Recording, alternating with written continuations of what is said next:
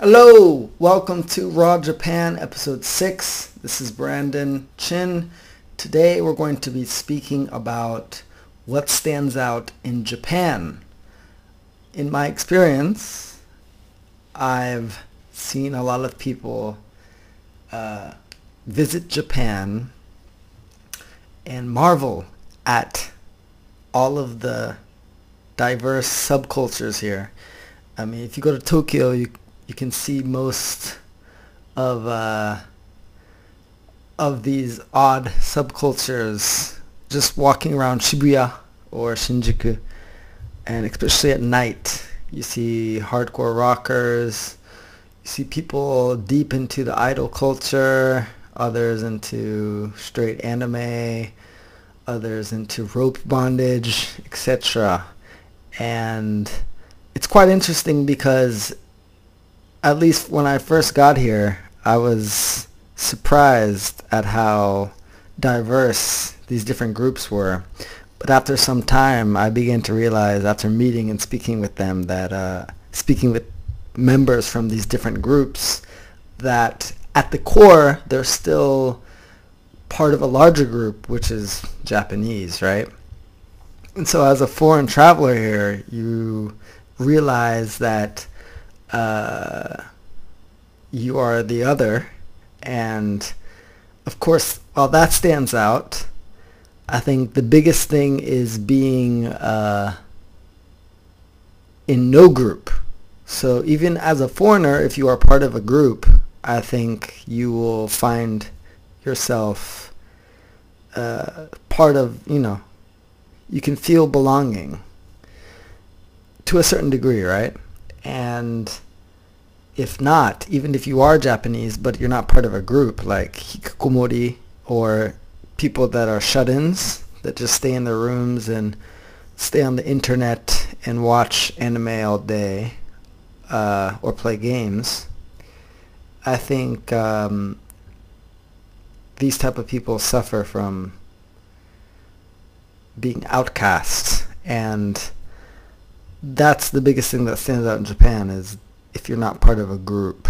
So uh, if you are unique in your thinking, uh, but you use that as a way to maybe push culture or change culture and you're still active in the community, I think you can still, you know, you're still part of the overall group of Japanese. While you might stand out, uh, whether you're a foreigner or not, I think the biggest thing, like I said, is being outside of the group. And you'll hear a lot of Japanese people say, uh, when they, first you hear a lot of Japanese people, when they describe a certain aspect or trait of Japanese culture, they'll always say we because they can speak for the group because it's behavior amongst all the members. Uh, you can't really do that in cultures that have a mix of different ethnicities and immigrants. But uh, yeah, I think being part of the group or a group is good if you want to uh, influence the community, but it can also be dangerous if you allow, you know, being part of that group to change your mind into, or rather than change your mind, because your mind will probably change, but suppress your original ideas. So if you become part of the local mm, tea brewing club and by being part of that group, all of a sudden you lose your identity or you I you know I really don't think identity is a thing. I think it's always fluid and changing so there's we get attached to what it was. So I don't really like that word, but you know what I mean. So you lose your originality or your own creativity, your own willingness to be yourself because you are part of a group and you're trying to adapt to that group by suppressing your opinions and becoming passive, etc. But as long as that doesn't happen, I think groups are great things. So this is what uh, I've experienced in Japan in terms of what stands out. Uh, it's not a bad thing to stand out, just as long as you're not regulated to isolation, which is dangerous for anybody, right? I mean, you see a lot of things with mental health now. So be careful with the isolation. Japanese people always speak about shimaguni. This is a they'll say uh, it's that island mentality, right? So if you get kicked out of the social group, then you can't survive. Back in the day, but that mentality has stuck around and pervades a lot of industries and communities in Japan. And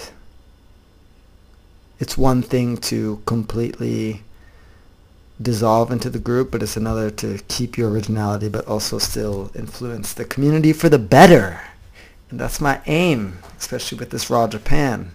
Bridging the gap between the Western world and Japan. But it's not West meets East stuff, man. It's it's it's deeper than that, right? It's uh, people come to Japan to visit, but they go back changed.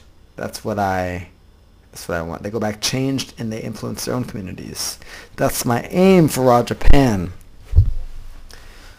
You visit Japan, know yourself better, go back and, you know, make your home a better place. And that's what we're going to do. That's where we're going to sign off, okay? Raw Japan episode, next episode 7. I am thinking of the topic. Haven't come up with it yet.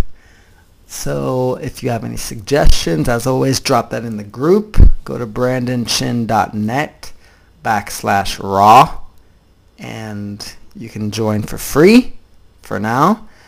And yeah, down the line, we're going to have some courses paid courses and tour experiences here in Itoshima. More on that.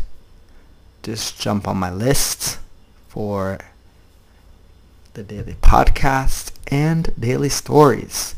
Also coming out with some books down the line. Jump inside. BrandonChin.net backslash raw. See you on the next episode. Goodbye.